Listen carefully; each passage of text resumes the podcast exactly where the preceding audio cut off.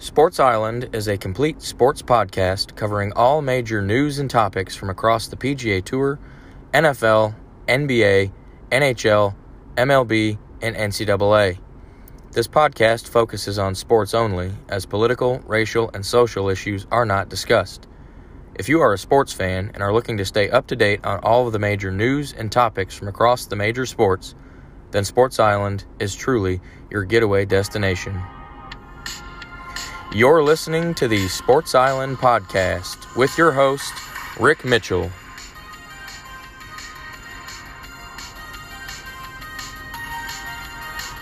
And now, the Sports Island podcast. Hey, everyone, and yes, indeed, it is another episode of the podcast. This is version 32 of the show. Appreciate you guys tuning in. We have a very busy episode for you uh, this week as the PGA Tour wrapped up a pretty high profile golf tournament and the NFL. Uh, my goodness. Free agency opened in the NFL, and we have a ton of free agent news and topics to get into with the NFL. So, and of course, we'll get you caught up on all the other sports news. Uh, March Madness is starting this week as well. College basketball, best time of the year for that. So we'll we'll dive into that a little bit as well.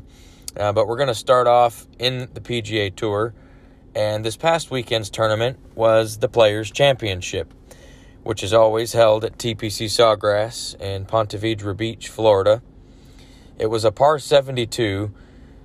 Distance was 7,189 yards.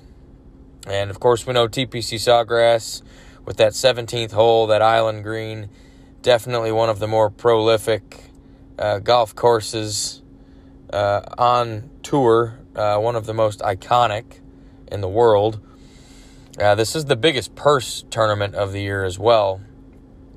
Um, winner got 2.7 million, which is more than any major championship.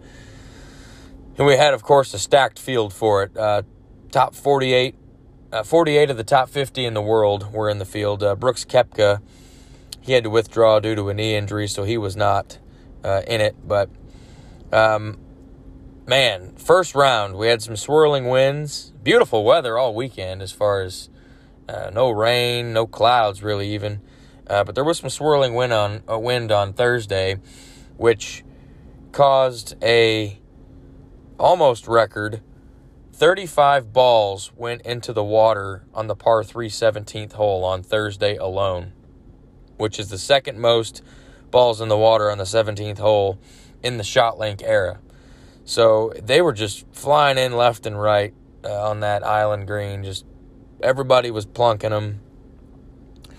Uh, and it really, I mean, it got a little easier over the weekend, but not much. There were quite a few balls that went into the water there on 17. But Sunday's final pairing was Bryson DeChambeau and Lee Westwood, which marked the second Sunday in a row that those two were the final pairing. They did that, they were the final pairing at the Arnold Palmer Invitational the week before as well, uh, which is the first time in 14 years that we've had the same final pairing on back to back weeks on the PGA Tour. So, pretty neat to see there, especially from Westwood.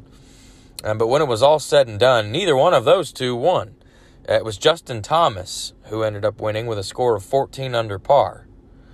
That 14 under par is significant because that was Justin Thomas's 14th career victory on tour, which is the third most victories by a player before turning 28 years old.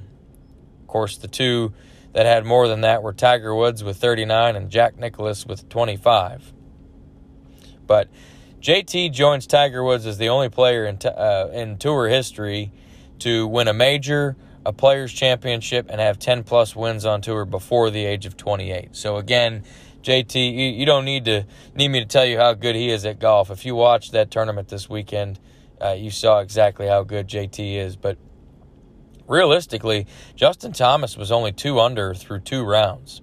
He had a pair of 71s Thursday and Friday, went one under each of those days, but then just went absolutely nuclear on Saturday with an 8 under 64, which shot him right up the leaderboard. And then he ended up closing on Sunday with a final round 68, which is 4 under.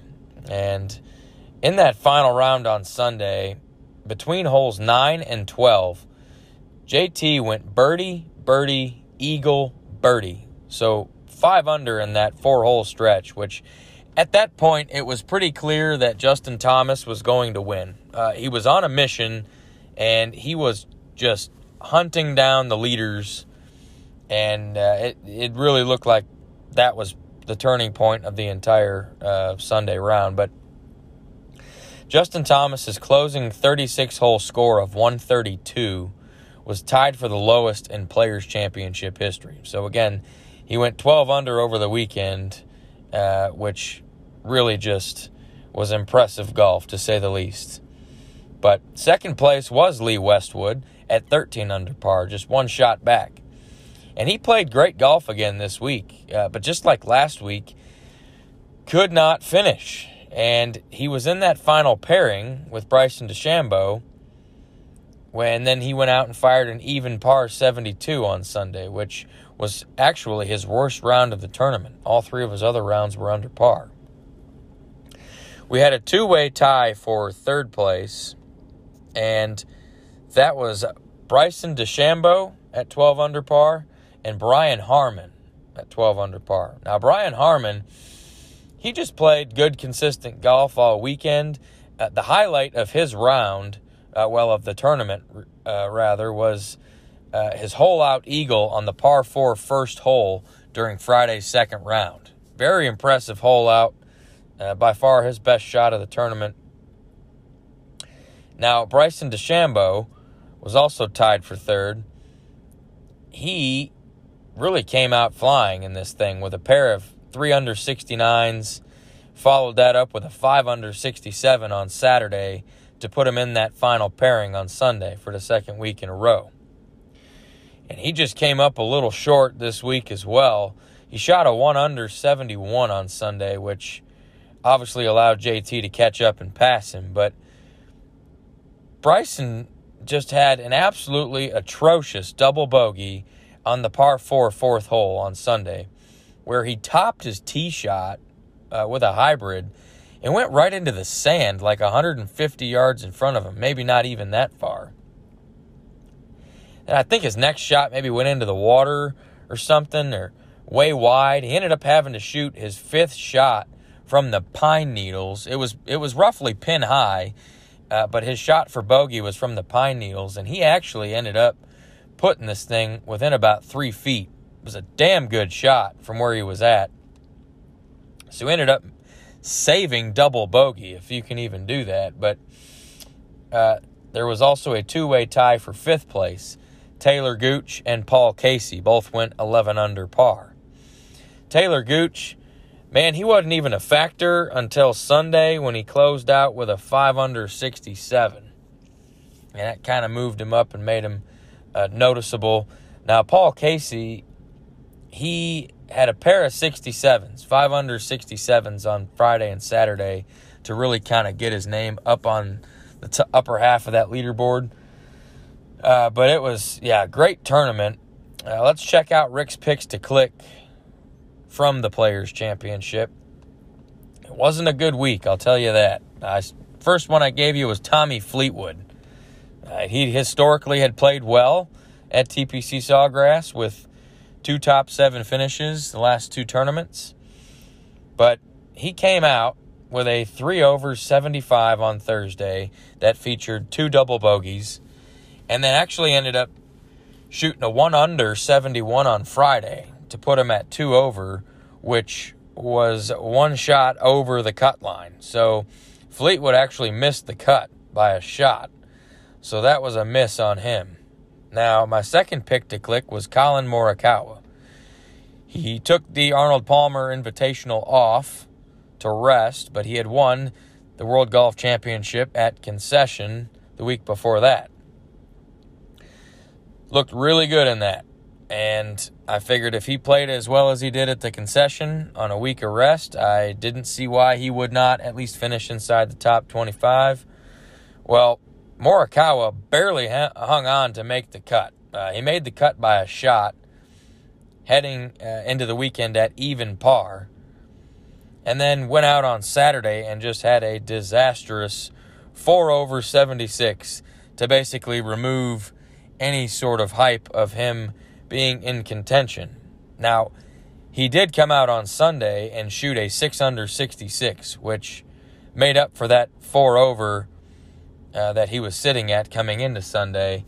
And he ended up finishing at 2 under par, which was tied for 41st. So I whiffed on Morikawa as well. Now, my final pick to click for the Players' Championship was Jon Rahm.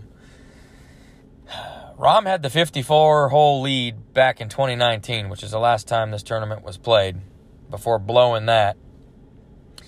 He's been a pretty solid golfer here this season, five top 10 so far.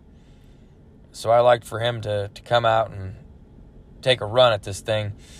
Now, heading into the weekend after Friday's round, he was at four under par, which kept him near the top of the leaderboard. But then uh, Saturday, he actually went out and fired a five under 67, which put him right at the top.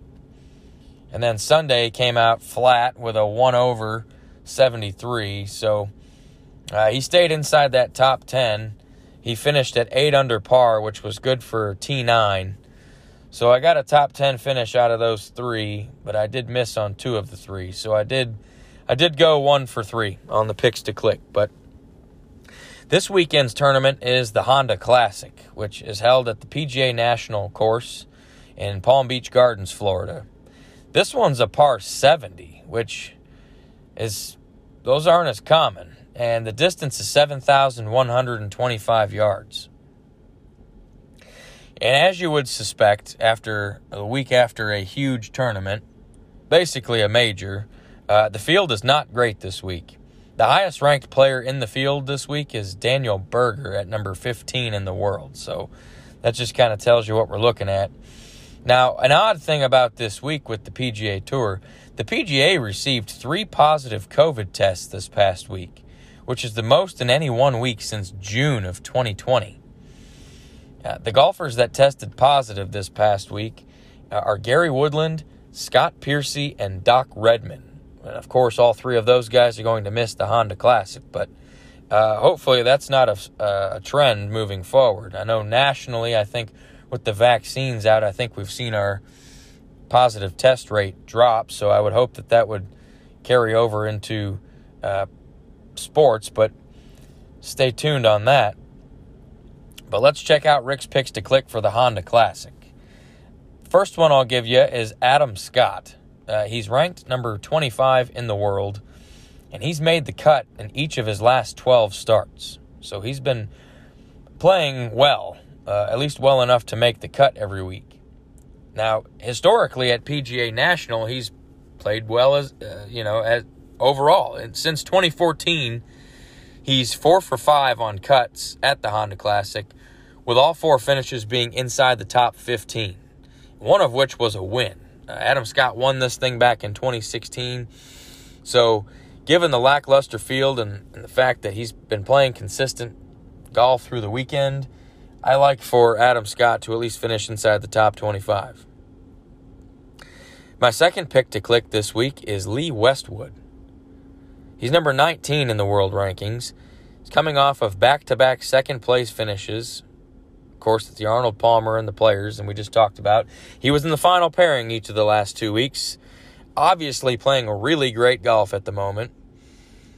Uh, he's and uh, again at PGA National, he has historically played really well. He's seven for seven in cuts made, with four top ten finishes in those seven starts, and he tied for fourth here last year at the Honda Classic. So. Westwood, uh, I feel, is pretty much, you know, if he's been plays half as good as he's been playing the last two weeks, I think he's he's probably a shoe in for a top 25 finish. But my final pick to click this week for the Honda Classic is Daniel Berger. I mentioned just a few minutes ago, he's the highest ranked player in the field at number 15. He's a Florida native, went to Florida State, played a lot of Florida courses and he's got four top 10 finishes in his last six starts, including a win at Pebble Beach and a T9 last week at the Players. So Berger's playing good golf. He likes Florida courses. give me Daniel Berger to uh, finish inside that top 25, and I think Berger's got a really legitimate chance to win. But the Honda Classic, I forgot to mention, uh, is going to wrap up that four-week swing uh, in on the on PGA Tour where they've had four consecutive weeks in Florida. But we'll move on to the National Basketball Association, and we'll do a standings update like we normally do. Of course, last week we didn't do one because the week before that was the All Star game. But we'll uh, look at the standings real quick, and we'll start off in the Eastern Conference. We got a tie atop the Eastern Conference between the Philadelphia 76ers and the Brooklyn Nets. Both teams are 28 and 13, and both teams are playing really well. Philly has uh, won eight out of their last 10.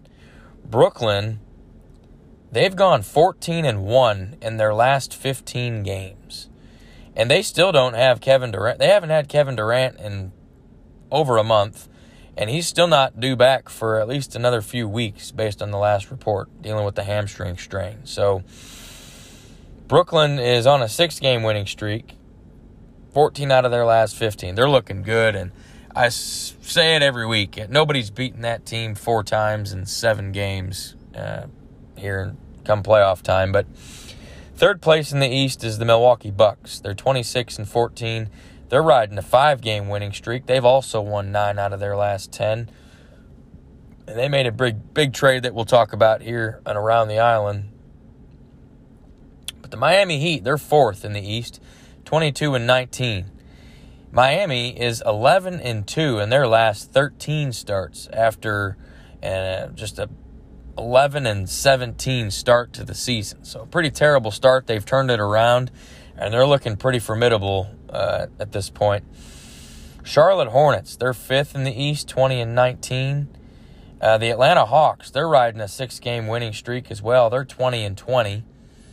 The Boston Celtics are 20 and 20. Uh, they've lost two in a row. They're the seventh seed. The eighth seed in the East currently is the New York Knicks at 20 and 21. Chicago Bulls are 18 and 21. Indiana Pacers have fallen back a little bit. They've only won two out of their last 10. They're at 17 and 22. The Toronto Raptors, 17 and 23, six game losing streak for them. They are going in the complete wrong direction. Cleveland Cavaliers, 15 and 25. The Washington Wizards, 14 and 25. Orlando Magic's riding an eight game losing streak. They're 13 and 26. And the Detroit Pistons 11 and 29. Slowly moving out of the basement. I mean, they're still in the basement in the East, but uh, there's some teams that are getting down to them. But in the Western Conference, the Utah Jazz are still the number one team there, 29 and 10. The Phoenix Suns picked up right where they've left off. They've won eight out of their last 10. They're 26 and 12, sitting at the second seed currently. The LA Lakers, they're still without Anthony Davis, uh, but they won three games in a row right now to move to 27 and 13. The Clippers, LA Clippers, they're 26 and 16. They just split two games with the Dallas Mavericks. The Denver Nuggets are 24 and 16. Uh, they've won eight out of their last 10 as well. Portland Trailblazers are the sixth seed at 23 and 16. San Antonio Spurs are 21 and 16. And my Dallas Mavericks are currently the eighth seed in the West at 21 and 18. They've won seven out of their last 10. Uh, picked up a big win Wednesday night against the Clippers. Golden State Warriors are 21 and 20. Memphis Grizzlies 18 and 19. New Orleans Pelicans 17 and 23. Oklahoma City Thunder 17 and 23. Sacramento Kings 16 and 24. Now the Houston Rockets. My God, they are 11 and 28. They have lost 18 games in a row. The last 10 of which have been more uh, they've lost the last 10 games by more than 10 points in each game. That is absolutely atrocious. And you know what's sad is they're not even in last place in the Western Conference. The Minnesota Timberwolves are 9 and 31, two and a half games back of Houston. So, but I mean, when is Houston going to win? They were the other half of that trade that I just mentioned that we'll get into with the Bucks uh, here in a little bit. But Houston is just absolutely just a shell of themselves. 18 games in a row. I don't think you could try to lose 18 games in a row. I mean, they have John Wall and Victor Oladipo. It's not like they have a team full of scrubs. Uh, and Christian Wood, too. He's been really coming on this year. So they have some good players. I just don't understand how they're losing 18 games in a row. But we'll move over to the National Hockey League and we'll do a standings update here for the NHL. Uh, we've talked about NHL has a 56 game season uh, as opposed to the NBA's 72 game season. So there are a handful of NHL teams that are past the midway point of their seasons, uh, playing at least 28 games. That would be your halfway point. Uh, quite a few teams actually have played at least 28 games. Um, but we'll start off in the Discover Central Division. I say this every week, and it seems to be true the further we get into the season, and that's that the Central Division is going to be the toughest and most competitive in the NHL throughout the entire season. It's the only division with uh, with at least three teams over 40 points as it currently sits right now. And the more weeks that pass, it seems as if the only true playoff spot up for grabs at the moment is that fourth seed, because as we recall, the top four teams in each division make the playoffs this year. So the first seed in the Central at the moment, Tampa Bay Lightning, 26 and 2 is their record. Won 7 out of their last 10. Florida Panthers are 19 5 and 4. They've also won 7 out of their last 10. Carolina Hurricanes, 27 and 1. They've won 8 out of their last 10. Chicago Blackhawks are 14 11 and 5. Columbus Blue Jackets 11 12 and 7. My Dallas Stars are 6th in the Central at 9 9 and 7. They have a very strange record. Um, they've only played 25 games, which is still the fewest games played in the National Hockey League because of their two major postponements, but their record's very odd. They have 25 points, 9 wins, 9 losses, 7 overtime losses. Yeah, that's not going to get it done. It seems as though the team they're chasing at the moment is the Chicago Blackhawks uh, for that final fourth seed in the Central. But the Nashville Predators are 7th, 12 16 and 1. The Detroit Red Wings last in the Central, 9 17 and 4.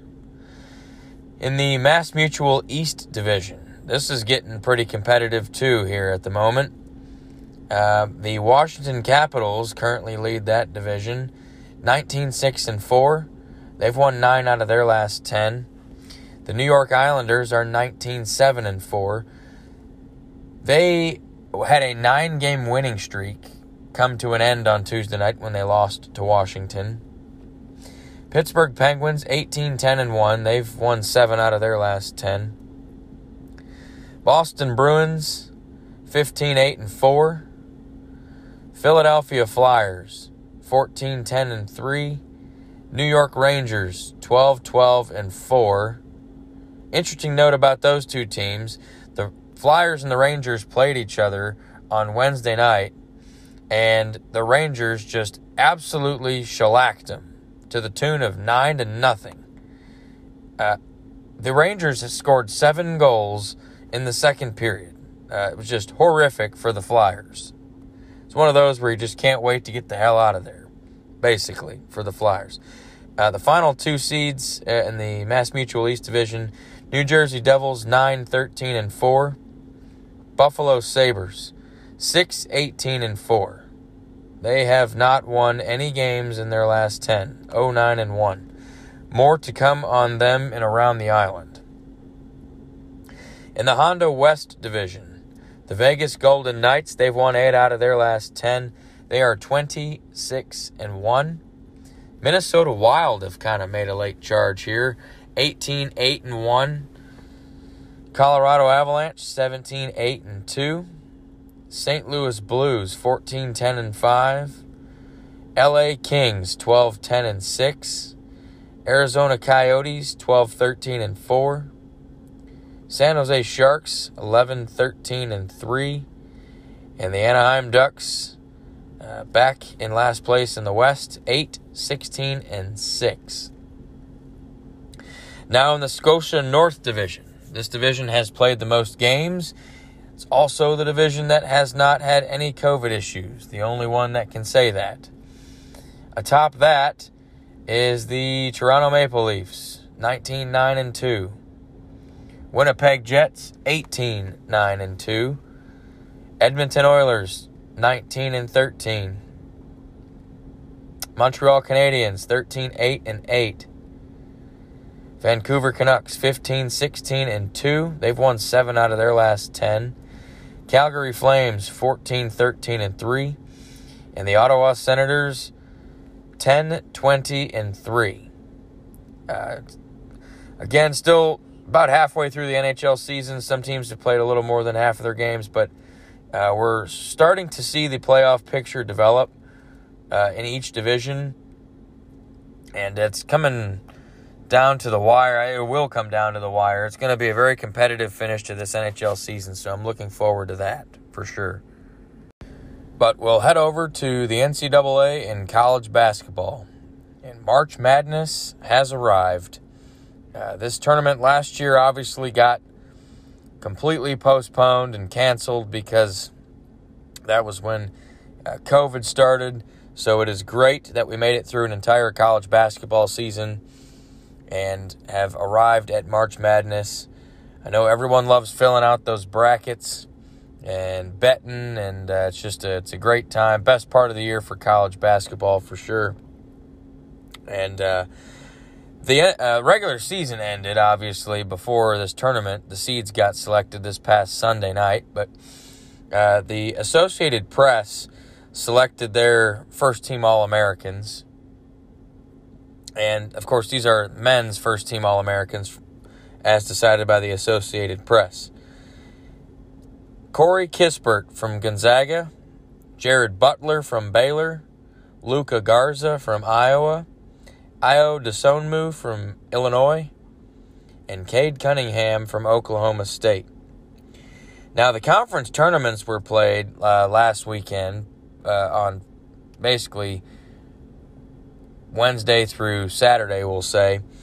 And in the Big 12, uh, one of the two best conferences in the country, Kansas actually had to withdraw from the Big 12 tournament due to a positive COVID test, which they were supposed to play my Texas Longhorns in that game. So the Longhorns actually got to go to the Big 12 championship game without even having to play Kansas. Now, that is cheap, yes, but we had beat Kansas both meetings this regular season. So we had not lost to Kansas this season, which you'd probably figure we'd do we were due for a loss, but I will take a trip to the Big 12 championship game because in that Big 12 championship game, the Texas Longhorns beat the Oklahoma State Cowboys. So a little bit of interesting news there um, on the COVID front, as we talked about last week with Duke basically knocking them out of the ACC tournament. But uh, we have arrived, of course, uh, at the March Madness tournament. Now, for the men's tournament, I talked about this several episodes ago. Uh, all rounds of the men's tournament are going to be played in the Indianapolis, Indiana area. So they'll be at venues in and around Indy to kind of create uh, that bubble for the men's tournament. And on the women's side, their bubble will be centered around the city of San Antonio, Texas. So again, it's just the NCAA. Instead of having teams travel across country uh, for their round robin games and then uh, changing locations for the Elite Eight, Final Four, whatever, uh, all the games are going to be in one central hub city. And uh, I think that's a good idea. It'll help limit travel, probably help cut down on any positive tests. And speaking of positive tests, The six top college basketball referees on the men's side have been removed from the NCAA tournament because one of them tested positive for COVID. So you may ask why the other five got booted, and it's because uh, those six referees arrived in Indianapolis last week, and they all went out to dinner at Harry and Izzy's Steakhouse in downtown Indianapolis last Sunday. And because of the contact tracing of the one positive test out of those six, the other five got booted. So they have already summoned in the other referees who are completing their COVID protocols as we speak, and uh, they'll be good to go. But uh, pretty, pretty easy to see why they're wanting to do the college basketball bubble once you hear about that. Now, I mentioned the brackets came out this past Sunday night. Uh, the seedings were announced and uh, the regions and all that. So the brackets were announced on this past Sunday. Now I'm not going to go through the entire bracket. Uh, obviously, there's 64 teams. There's a few play-in games that'll take place this week, uh, Thursday. But on the men's side, you'll notice that Duke and Kentucky two high profile, very uh, decorated college basketball universities did not make the NCAA tournament. The last time that both Duke and Kentucky missed the dance in the same year was 1976. That just doesn't happen. It's been a long time. And I told you, Duke basically got booted uh, whenever their positive COVID test came up in the ACC tournament, and Kentucky never really had a chance. Uh, they were horrible this season and never stood a chance. But taking a look at the bracket, I'll just go through the top three seeds in each region, just so you have an idea of who the favorites to win the national title would be. Uh, on, and this is just for the men's side. In the West region, your number one seed is Gonzaga, number two seed is Iowa, and your number three seed is Kansas. In the South region, number one seed is Baylor, number two seed is Ohio State, number three seed is Arkansas. In the Midwest region, number one seed Illinois, number two seed Houston, number three seed West Virginia. In the East region, number one seed is Michigan, Number two seed, Alabama. Number three seed, my Texas Longhorns.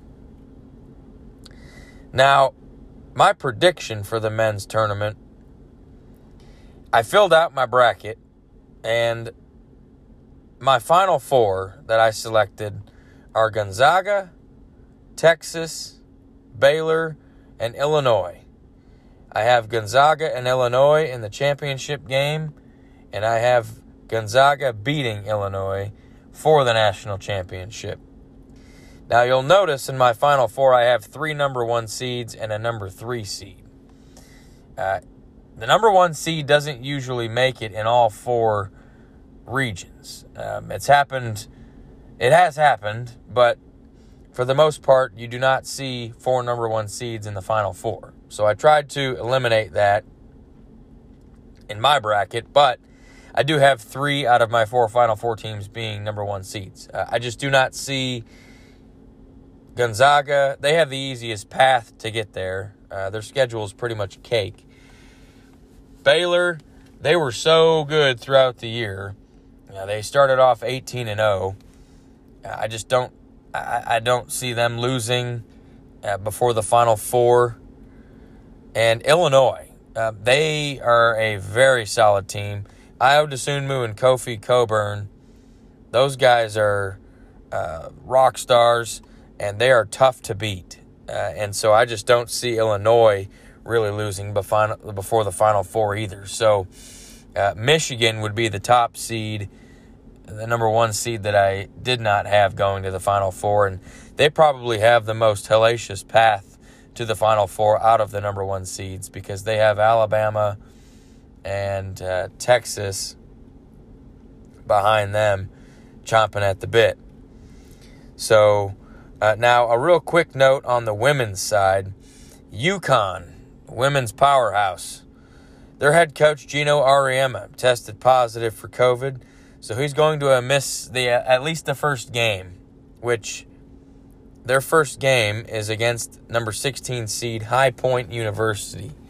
I didn't even know that was a university. I've never heard of it. But that's their first game, so Coach REM is going to miss that. No need to fret because I'm sure UConn's probably favored in that game by about 60 points. Uh, my pick for the women's to win the national title is UConn. The freshman sensation, Paige Bueckers, she's really just kind of taken uh, women's college basketball by storm this year, looking really good. And I just UConn is they're always in contention. I think they're going to win it all this year on the women's side. But we'll move on to the National Football League and this free agent frenzy that has taken us by storm here this past uh, week. Been a ton of free agent signings so far. I'm just going to break down the major uh, names or the big names that you'll recognize by position group just to make it easiest. I'm not going to cover every single free agent signing, obviously, uh, although when I start reading these, you might it might seem like that. But uh, we'll start off with quarterbacks. Tom Brady wasn't a free agent, but he did sign a four-year contract extension with the Tampa Bay Buccaneers. That saves the Buccaneers about 19 million against the cap this year, uh, and all other years of the deal are voidable after this one. And this was basically Tom Brady's effort uh, to create cap space to help re-sign some of the other guys that we'll get to here in just a minute to keep the band back together, as Brady would say. Uh, Cam Newton, he re-signed a one-year incentive-based contract with the New England Patriots. Uh, this is basically a, a prove-it year, and as you'll find out here, they have put the pieces around him to make him successful. Now, the New Orleans Saints, of course, uh, we'll get into the quarterback situation here and around the island with Drew Brees' retirement, but uh, they gave Jameis Winston a one year, $12 million contract. And in that same uh, situation, they gave Taysom Hill a four year, $140 million extension. And you heard that right $140 million for Taysom Hill. Now, his contract, all of the years are voidable, so they can just drop him uh, anytime they'd like. And this year's salary cap hit's only 7.5 million. So basically, I would assume that Jameis Winston will go into the season as the New Orleans Saints starter.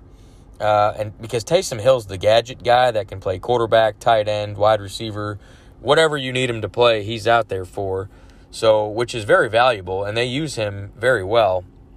I don't understand how you justify giving Hill anywhere near that much money, but uh, this is a prove it deal for Winston uh, to to see if he'll be with the Saints longer than this year. But uh, Ryan Fitzpatrick, or Fitzmagic as he's called, one year, $10 million deal with the Washington football team to take over as their starter.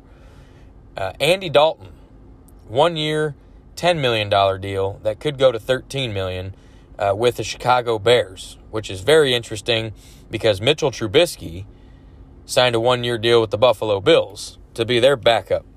So Andy Dalton uh, is basically the, he's your starting quarterback for the Chicago Bears for the 2021 season, which he was the backup in Dallas last year and ended up having to play more than he probably thought he was going to with Dak's injury. But not sure what the Bears are doing, but I don't think Dalton is their answer uh, to get to the playoffs. Jacoby Brissett, one year deal with the Miami Dolphins to back up Tua Tagovailoa. And then Tyrod Taylor, the most interesting quarterback signing, one year deal worth uh, up to twelve and a half million with the Houston Texans, and that's very interesting because uh, with all the Deshaun Watson news coming out that we'll get to here uh, and around the island, basically there's a solid chance that Tyrod Taylor could be the Texans starting quarterback this year, whether Watson's traded or he sits out or whatever. Uh, there's a very solid chance Tyrod Taylor could end up being the Texans starting quarterback. But uh, over to running backs now. Aaron Jones, he was the best running back on the market. He re-signed with the Green Bay Packers, four years, forty-eight million. Probably could have gotten more on the open market, but decided to stay with Green Bay at a discount. His backfield teammate in Green Bay was Jamal Williams. Jamal Williams bolted for the NFC North Division rival Detroit Lions on a two-year, seven and a half million dollar deal. Carlos Hyde signed two years and six million with the Jacksonville Jaguars. Marlon Mack missed all of last season with a, I believe, a torn Achilles. He re signed with the Indianapolis Colts on a one year, $2 million deal to further improve their backfield. And this is a signing that I thought was interesting. Kenyon Drake, two years and 11 million, uh, with up to 14.5 million in incentives with the Las Vegas Raiders. So, of course, you have Josh Jacobs, who's your starter. Uh, they lost Devontae Booker to free agency to the Giants. Uh, but he backs up Josh Jacobs, but they're paying him, uh, you know, five and a half or uh, between five and a half and seven per year to be the backup running back, which is quite a bit of money. So there might be an interesting timeshare going on in Vegas right now between Drake and Jacobs. Now, this guy's not a running back, he's a fullback, but Kyle Juszczyk he's a huge part of that San Francisco 49ers ground game, uh, blocking for those running backs. He signed, uh, re-signed with the 49ers on a five-year, $27 million deal. Uh, over to wide receivers now. Uh, the biggest name to sign so far, Will Fuller. Signed a one-year, $10 million deal with the Miami Dolphins. That's an exceptional signing for the Dolphins. Uh, they already have DeVante Parker, uh, as a deep threat. And then you throw Will Fuller on that side. They're starting to put some pieces around Tagovailoa. Marvin Jones Jr., two years and fourteen and a half million from the Jacksonville Jaguars. Corey Davis, another big name wide receiver, former top five pick a few years back. Three years, thirty-seven and a half million with the New York Jets. So he becomes the Jets' top receiving option. Emmanuel Sanders, one year and six million from the Buffalo Bills. That's an interesting signing too, because that just gives them even more depth and even more speed on that uh, wide receiver group uh, with Stefon Diggs and Cole Beasley. New England Patriots signed a pair of wide receivers. Nelson Agholor got two years, 26 million, and Kendrick Bourne got three years, 22 and a half million. Uh, Patriots are not done. We'll get into them more here in a minute. John Ross Got one year, two and a half million from the New York Giants. Perennial Pro Bowler AJ Green. He's definitely on the back end of his career. Uh, battled injuries the last several years. Had a couple of touchdowns last year. Signed a one-year, eight and a half million dollar deal with the Arizona Cardinals, who uh, also have DeAndre Hopkins and Larry Fitzgerald. So that uh, that wide receiver room is crowded in Arizona. And then Curtis Samuel, three years, thirty-four and a half million from the Washington football team. Pairs him with uh, former Ohio State teammate Terry McLaurin. Uh, both of those guys can go. That is some serious speed they have on the outside with both of those guys, and uh, I would that that just gives Fitzpatrick uh, some weapon, you know, some weaponry on the outside. Um, tight ends, interesting signings here. Jonnu Smith was your top tight end, four years, fifty million from the New England Patriots, who also signed Hunter Henry, three years, thirty-seven and a half million. So the Patriots signed the top two tight ends in free agency for a combined seven years, eighty-seven and a half million dollars. In addition to those other two, Agholor and uh, Bourne, the wide receivers they signed. So they are definitely not giving Cam Newton any excuses to fail at the moment. Uh, Rob Gronkowski, one year, ten million, uh, re-signed with the Tampa Bay Bucks. Gerald Everett, one year and six million from the Seattle Seahawks. Jared Cook, one year, six million with the LA Chargers. Of course, he sat out, opted out last year uh, due to COVID. Kyle Rudolph, longtime Vikings tight end, signed a two-year, $16 million deal with the New York Giants to give uh, them another offensive threat uh, in the red zone. Uh, on the offensive line, the biggest signing of free agency so far outside of Dak Prescott was Trent Williams, offensive tackle for the San Francisco 49ers. He re signed with San Francisco at six years, $138 million, which makes him the highest paid offensive lineman in NFL history. Uh, Joe Thuney, five years and 80 million from the Kansas City Chiefs. The Chiefs last week released both of their starting tackles on the offensive line, so they had to uh, replace those via free agency or the draft in order to keep uh, Patrick Mahomes upright. But they didn't stop at Joe Thuney. They also signed Kyle Long to a one-year, $5 million deal. And I mentioned Kyle Long had you know retired in January of 2020 due to some several serious injuries. Well, he came out of retirement and he's on with the Kansas City Chiefs. Got a legit chance to win a Super Bowl now. Uh, Kevin Zeitler, three years, twenty-two and a half million with the Baltimore Ravens, and then Corey Linsley, who's a center, went from the Packers over to the Los Angeles Chargers on a and a half million dollar deal. So they're paying substantial money to Corey Linsley. Chargers are. Now on the defensive line, Trey Hendrickson got four years and 60 million from the Cincinnati Bengals, who are trying to uh, improve that defense all the way around. Carl Lawson, he went from Cincinnati to the New York Jets at three years and 45 million. Leonard Williams, New York Giants, he re-signed with them after being franchise tagged for the second year in a row, three years and 63 million. So big money for him. Uh, Solomon Thomas, he was a top three pick in the draft a few years back.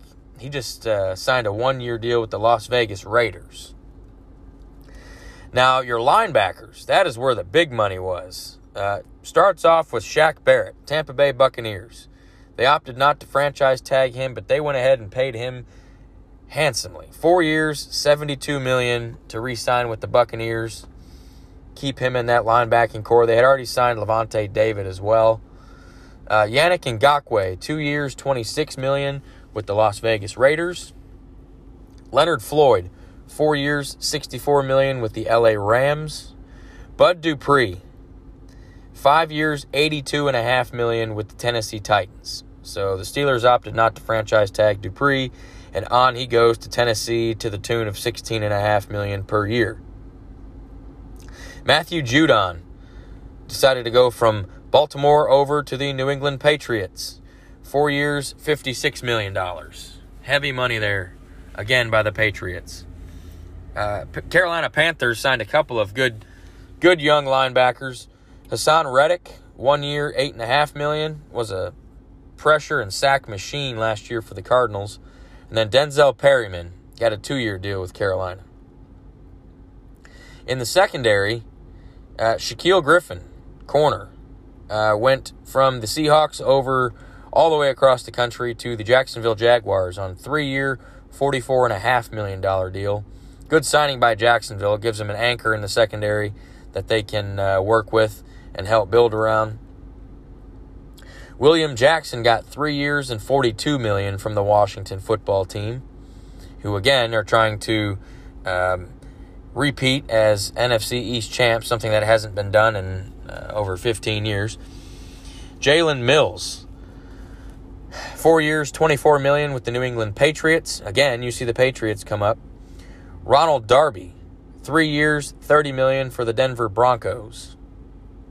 Janoris Jenkins, he signed with the Tennessee Titans. A couple of Dallas Cowboys here. Chidobe Awuzie, he left Dallas to go sign three years with the Cincinnati Bengals. But Jourdan Lewis, he re-signed with Dallas, three years, sixteen and a half million. And I like that. I'm a little sad to see Chidobe go, but I do like Jourdan Lewis. He's a good slot corner, and I have a feeling we're probably going to be looking at one of the top two corners in the draft here with the 10th overall pick. Now, the biggest name on the defensive uh, secondary is Patrick Peterson. He signed a one year, $10 million deal with the Minnesota Vikings. Now, he's obviously past his prime, but he brings great depth to that Vikings secondary room, who has a couple of young starters, and including first round pick from last year, Jeff Gladney. But uh, you saw the New England Patriots. Their name just kept coming up. And I didn't even mention all the, the, all of the free agent signings they have. They spent over two hundred million dollars in free agency, which for them is unheard of. Uh, it's it's the second highest total in an offseason in their franchise's history. Um, were just not used to seeing Bill Belichick and company spend big money on free agents, but uh, it was necessary to get them uh, you know, competitive in the AFC East again with Of course, the Bills uh, looking solid as ever, and the Miami Dolphins really uh, improving all around, and they have the draft capital to really take the next step here this year. But Jacksonville Jaguars, they've also made a couple of big moves on both sides of the ball uh, with Marvin Jones as a wide receiver uh, to help their first overall pick, more than likely, Trevor Lawrence, uh, get him a weapon to throw to. And then on the defensive side, uh, Shaquill Griffin. It's great uh, cover corner. So Jacksonville is making some moves, and um, the AFC South uh, may uh, be even more competitive than it has been the last few years between Titans, Jaguars, and uh, Colts, because the Texans sure are not competing in that. But in addition to all those free agent signings, there were a few trades.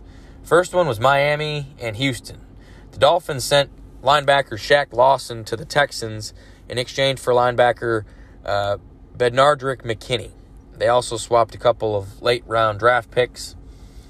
Another trade Los Angeles Rams. They sent defensive end Michael Brockers to the Detroit Lions for a seventh round pick in 2023.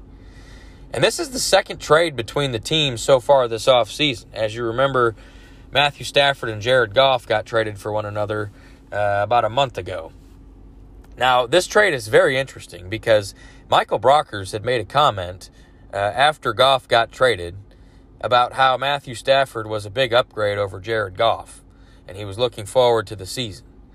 Well, now Michael, Michael Brockers is now back playing on the same team as Jared Goff. So that is going to be a tad awkward in the locker room. But a couple other trades, real quick.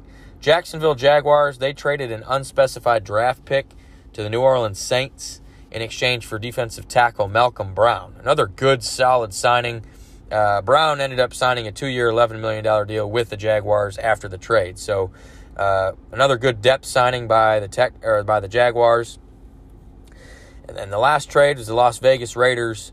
Uh, they traded their center Rodney Hudson, who's a great center, uh, and a seventh round pick to the Arizona Cardinals in exchange for a third round pick.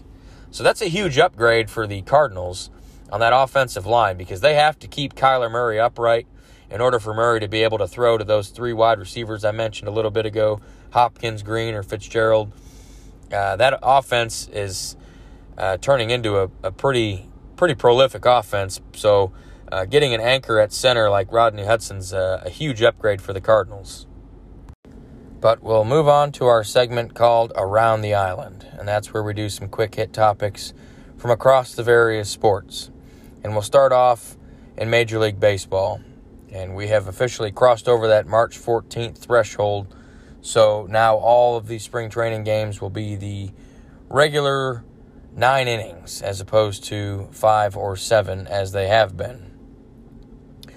Uh, teams have uh, released their 40 man rosters in preparation for the season that's starting in just a couple of short weeks. So uh, there might be some further changes amongst rosters there, but it's looking like most clubs have their rosters in place for the regular season. Now, a very odd story here for Major League Baseball. LeBron James has become, that's right, LeBron James of the NBA has become a partner in the Fenway Sports Group, which now makes him part owner of the Boston Red Sox. Now, mind you, he's an Ohio dude, born and raised in Cleveland. We all know that. He's a fan of the Cleveland baseball team because remember, there's no more Indians. It's the Cleveland, whatever they decide to be called, baseball team. So it's strange that LeBron, as an Indians fan, would become part owner of the Boston Red Sox. But I was thinking about it, and he kind of went to LA to play for the Lakers under the tutelage of Magic Johnson, who, of course, was a su- successful player and then became uh, owner, part owner of the Lakers, owner slash GM or whatever his official title was. So I think that's what LeBron is doing. I think he is he is setting himself up. He's certainly making enough money uh, over his career between salaries and endorsements that he could probably afford to own or partially own a sports franchise when he retires. So I think that's what he's planning on doing. I think he's just getting his foot in the door here by becoming a partial owner of the Boston Red Sox. And I guess if you're going to own a baseball team, Boston would probably be one of the top three teams that you would want to own, maybe outside of the Yankees and Dodgers. But yeah, very interesting situation there. Now, we'll move over uh, to the National Basketball Association real quick. A few trades to get into. I kind of mentioned this uh, in the standings update. The first trade is between the Detroit Pistons and the Oklahoma City Thunder. Well, Oklahoma City sent Hamidou Diallo to the Pistons in exchange for Svi Mykhailiuk and a 2022 second round pick. Now, Mykhailiuk and the pick, not really sure on Mykhailiuk, but Hamidou Diallo was the 45th overall pick in the 2018 draft. Uh, he went to Kentucky. He won the slam dunk contest in 2019. He had the cape on, if you remember that.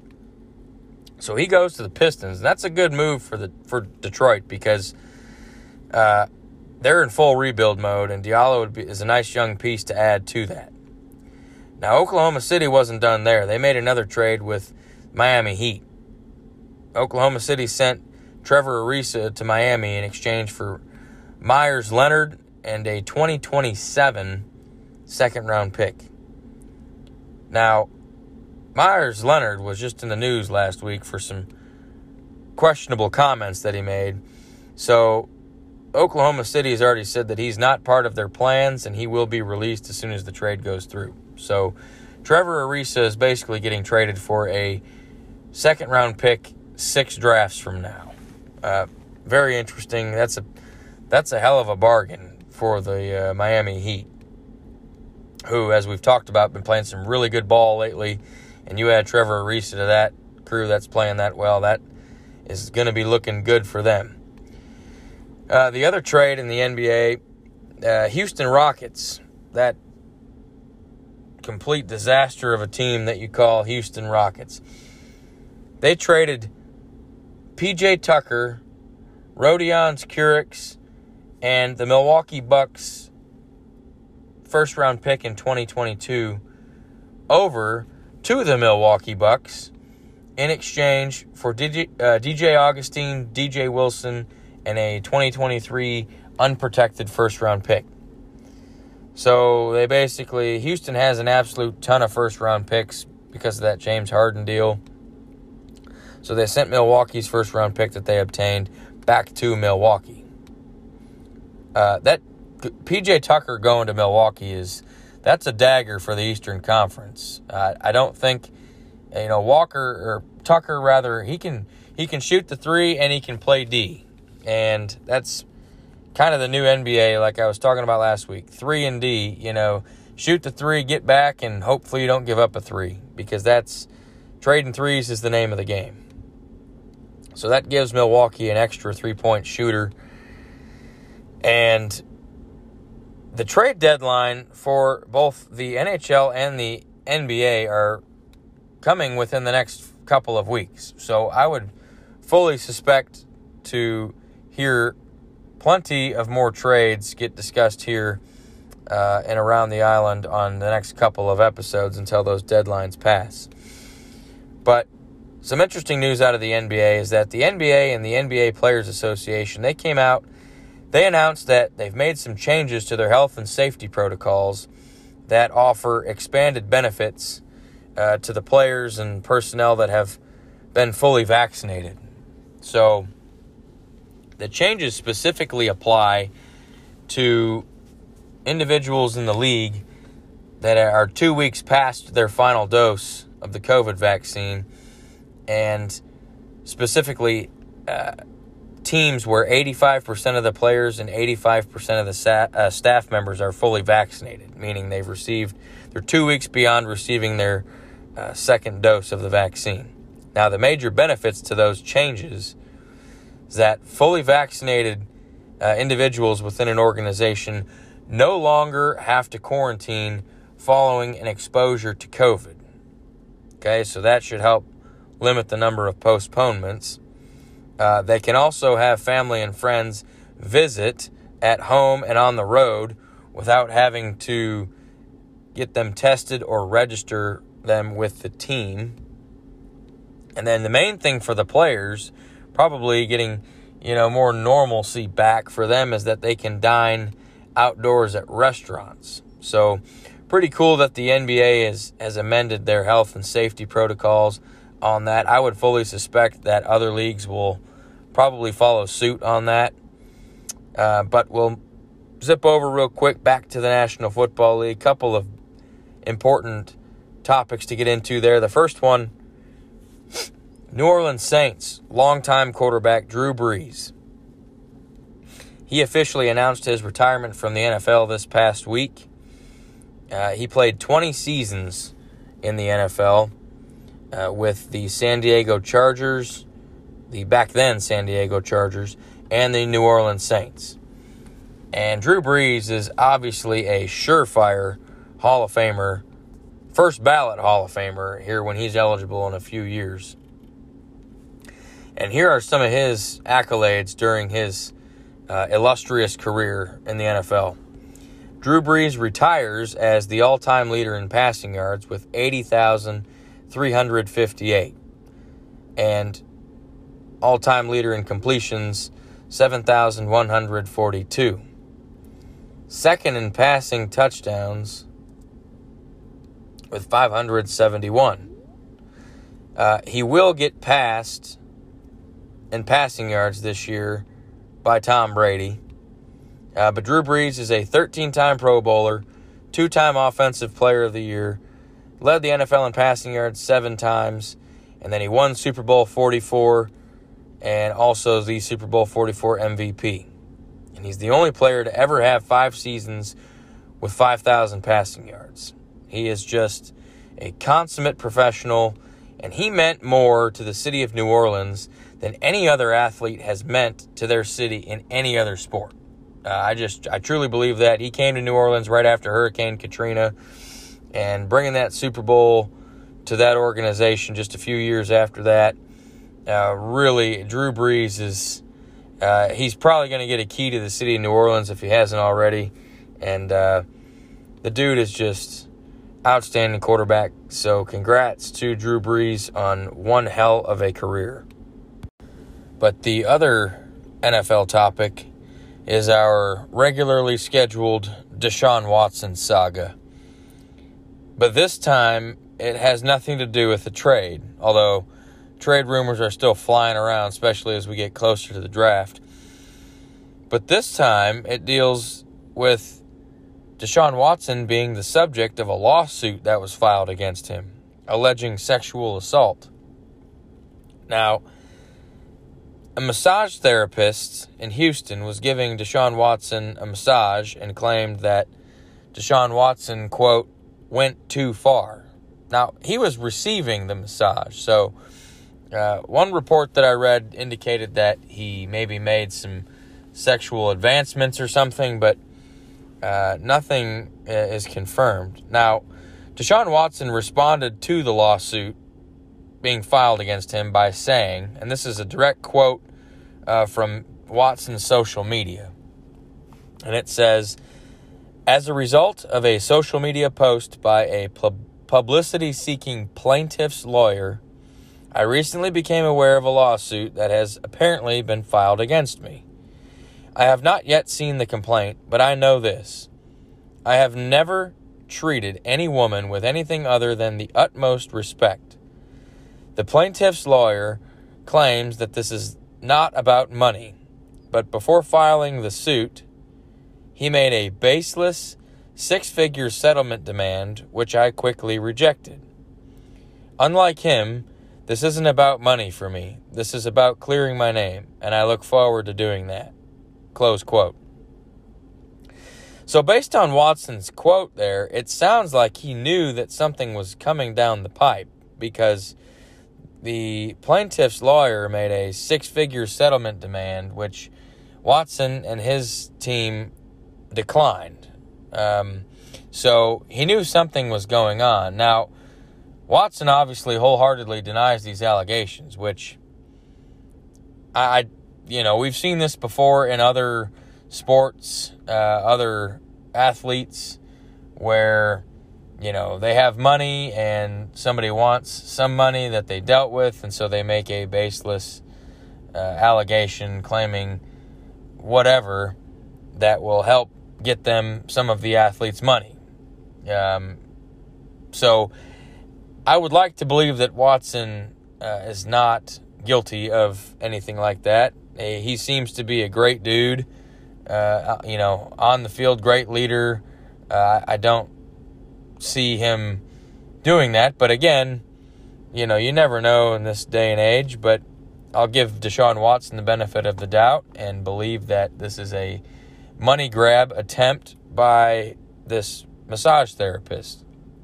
Now, since that first lawsuit was filed, there has been a second lawsuit that was filed regarding similar incidents. So, you know, definitely stay tuned on that. Watson's name is still coming up in trade rumors left and right.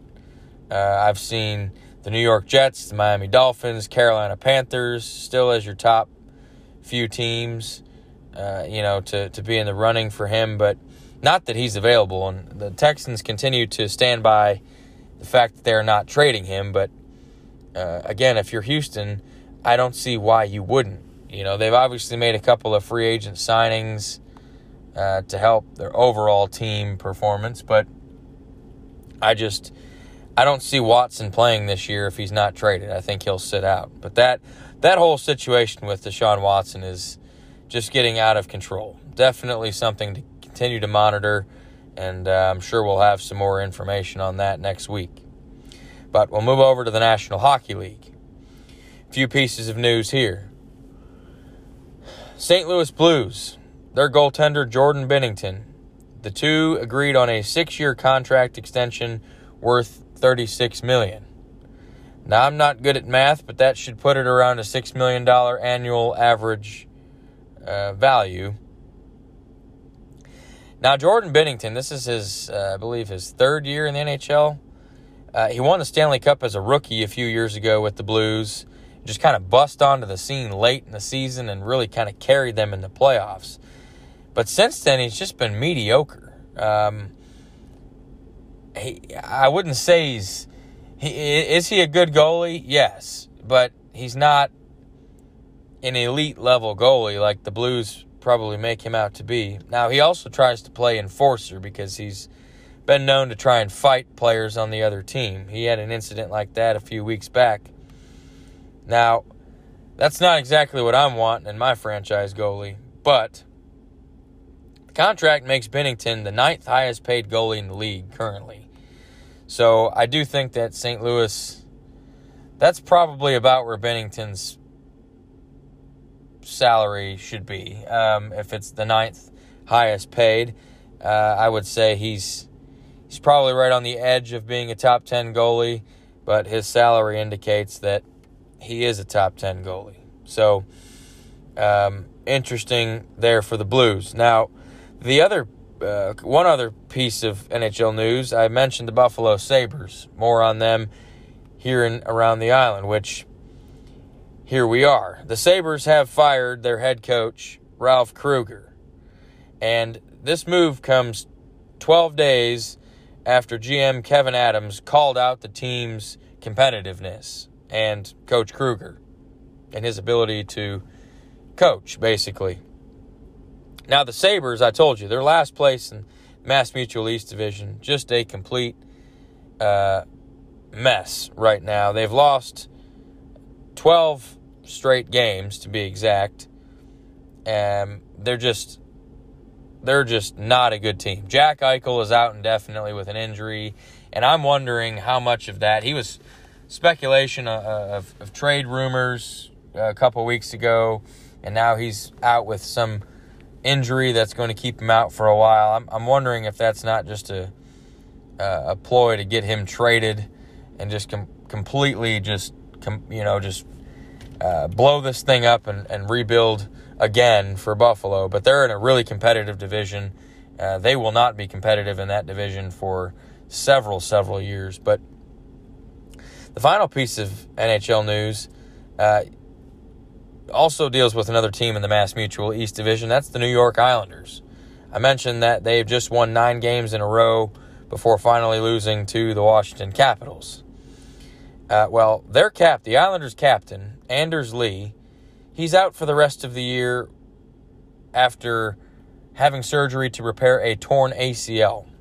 Now, Anders Lee got hurt back in, on March 11th in a game against the New Jersey Devils. And he just had surgery uh, in the middle of the week here. So he's done for the year. And that's a big blow. He's a huge, obviously, he's the captain of the team, but as far as production goes, he's a big part of that team as well.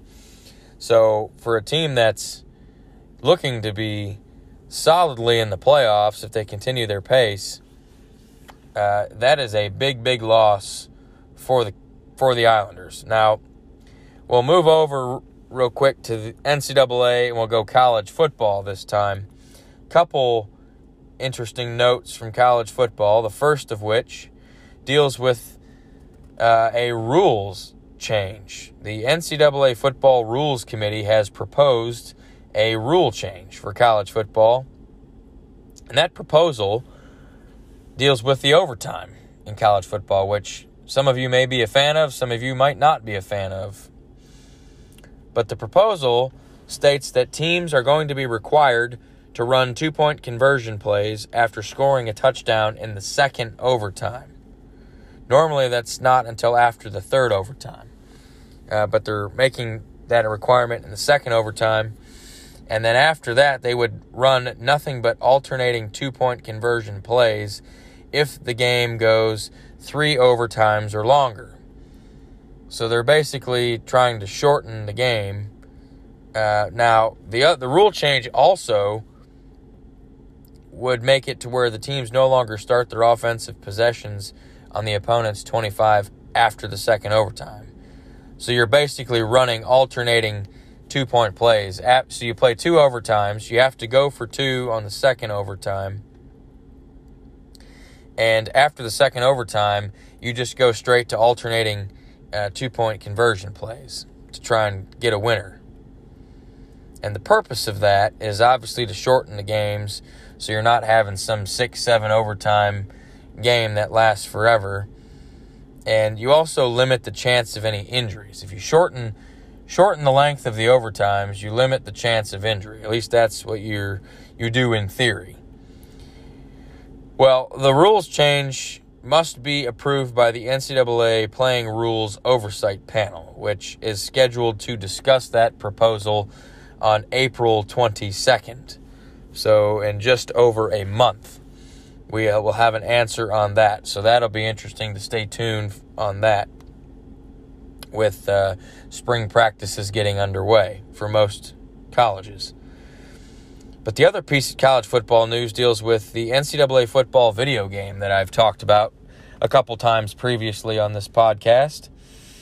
And according to Matt Brown, who is a publisher of uh, Extra Points, he obtained documentation from the CLC, which is the Collegiate Licensing Company, in which the CLC told some of the FBS institutions that EA Sports intends to release the new NCAA football video game in July of 2023. Man, I hope that's a lot sooner than that because that's still over two years away from video game release. Now, there's already been three schools uh, Notre Dame, Northwestern, and Tulane to opt out of the video game until the uh, name, image, and likeness bills have been passed, which would allow the student athletes to make money off of their name, image, and likeness. So, if that is truly the correct release date, or if it's something similar to that, two years from now, uh, I would have to think that the name, image, and likeness bills will have already gone through the courts and will have already been passed and approved and set into into motion. So, I guess the, the good news about that long delay for the release of the game is that you can have a full complement of teams as opposed to several teams missing from the game due to that name, image, and likeness uh, situation. But man, I hope I hope that both of those get figured out quicker than two years. I hope the the courts pass the uh, name, image, and likeness bill, and I hope the video game itself comes out sooner than two years from now because I am dying to play that. They haven't released a game uh, since 2013, and it was NCAA Football 2014 was the name of the game. But we'll zip back over to the PGA Tour to kind of wrap things up here. Uh, Tiger Woods, he returned home from the hospital uh, to continue his recovery at home. Of course, uh, his car wreck was February 23rd, so it's been just about a month since that when he wrecked that uh, rental car at Rancho Palos, Palo Verdes, California. So, uh, all accounts indicate that he's doing well. Um, he has not gotten an infection. He had that open wound compound fracture of his leg. So, it seems as though he is on the right track to uh, recovering. Uh, he's still got quite a ways to go, but it's nice to hear that he's doing well so far. Other piece of golf news world's number one golfer, Dustin Johnson. He has opted out of the 2021 Summer Olympics in Tokyo, Japan. Of course, those Olympics were scheduled to be played last year, uh, but with the pandemic, that did not happen. Now, DJ said that he's skipping the Olympics in order to prepare for the Open Championship, which is right before the Olympic break, and the World Golf Championship St. Jude Invitational, which is immediately after the Olympics. So DJ is wanting to focus on the FedEx Cup events instead of going to participate in the Olympics. So with DJ's opt out of the Olympics, the top four golfers, well, either way, whether or not DJ opted out, the top four Americans in the world golf rankings after June's U.S. Open are automatic qualifiers to represent Team USA in golf at the Olympics. So you take DJ out of the mix now. Your top four golfers, uh, American born golfers in the world rankings, are now Justin Thomas, Collin Morikawa, Bryson DeChambeau, and Xander Schauffele. And with how those four guys have played so far this year, I would fully suspect that those four will stay as the top four ranked American golfers. Uh, sans Dustin Johnson. And uh, I would suspect that those are your four U.S. representatives uh, for golf uh, for the Tokyo Olympics, which that's a pretty good set of four players right there, assuming none of those four opt out. Uh, the U.S. is looking really good uh, for golf. If you recall, back in 2016, the Olympics uh, in Rio, Justin Rose from England was your gold medal winner there. So hopefully the U.S. can, uh, with that with that set of golfers, can can get uh, a gold medal uh, for us at the Olympics. But that is going to wrap up the 32nd episode of the Sports Island podcast. I appreciate you guys listening to the podcast. Uh, as always, rate, review, and subscribe. This podcast is available on all major podcast platforms, and uh, you can also find the podcast on Facebook at Sports Island Podcast. So until next week, stay safe, be well, and we'll catch you on Sports Island next week.